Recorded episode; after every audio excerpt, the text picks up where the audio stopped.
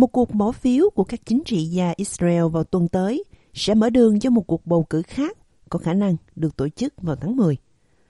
Thủ tướng Israel, ông Naftali Bennett, sẽ bước sang một bên và vị trí này sẽ được thay thế bởi Ngoại trưởng Yair Lapid, đối tác của ông trong liên minh cầm quyền, đã chấm dứt nhiệm kỳ 12 năm của cựu Thủ tướng Benjamin Netanyahu.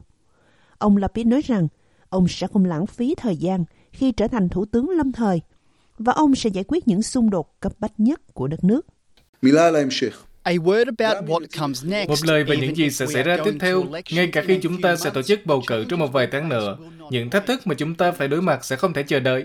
Chúng ta cần giải quyết chi phí sinh hoạt, tiến hành chiến dịch chống lại Iran, Hamas và Hezbollah, chống lại các thế lực đe dọa biến Israel thành một quốc gia phi dân chủ.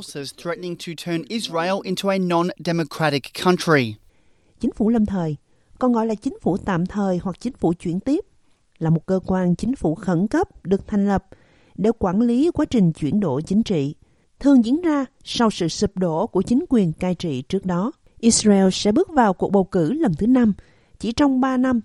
Nhưng ông Netanyahu nói rằng bước chuyển này sẽ là một sự thay đổi tích cực đối với đất nước của ông.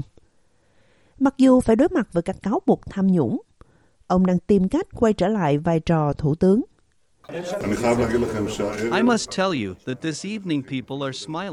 Tôi phải nói với quý vị rằng trong buổi tối hôm nay, mọi người đang mỉm cười. Thậm chí trên đường đi qua đây, mọi người đơn giản là mỉm cười. Bởi vì họ cảm thấy rằng, bất chấp sự thay đổi to lớn mà chúng ta cũng đã nghe thấy tối nay, họ hiểu rằng có một điều gì đó tuyệt vời đã xảy ra ở đây. Chúng tôi đang loại bỏ chính phủ tồi tệ nhất trong lịch sử của Israel. Liên minh cầm quyền của ông Bennett được thành lập bởi 8 đảng, bao gồm các đảng cực hữu, tự do và Ả Rập, những người khác nhau về các vấn đề tôn giáo và chính sách đối ngoại. Trong vài ngày qua, áp lực nội bộ đã tỏ ra quá lớn đối với ông Bennett và ông gọi việc giải tán quốc hội là động thái tốt nhất cho Israel.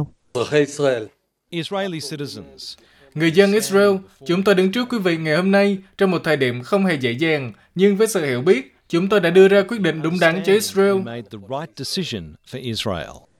Người dân Israel đã bày tỏ cảm xúc lẫn lộn về cuộc bầu cử sắp tới. Một số người thể hiện lo ngại xung quanh tác động kinh tế tiềm tàng từ bất ổn chính trị. Và những người khác không cảm thấy có đủ sự khác biệt giữa ông Bennett và ông Netanyahu, những người từng là đồng minh chính trị.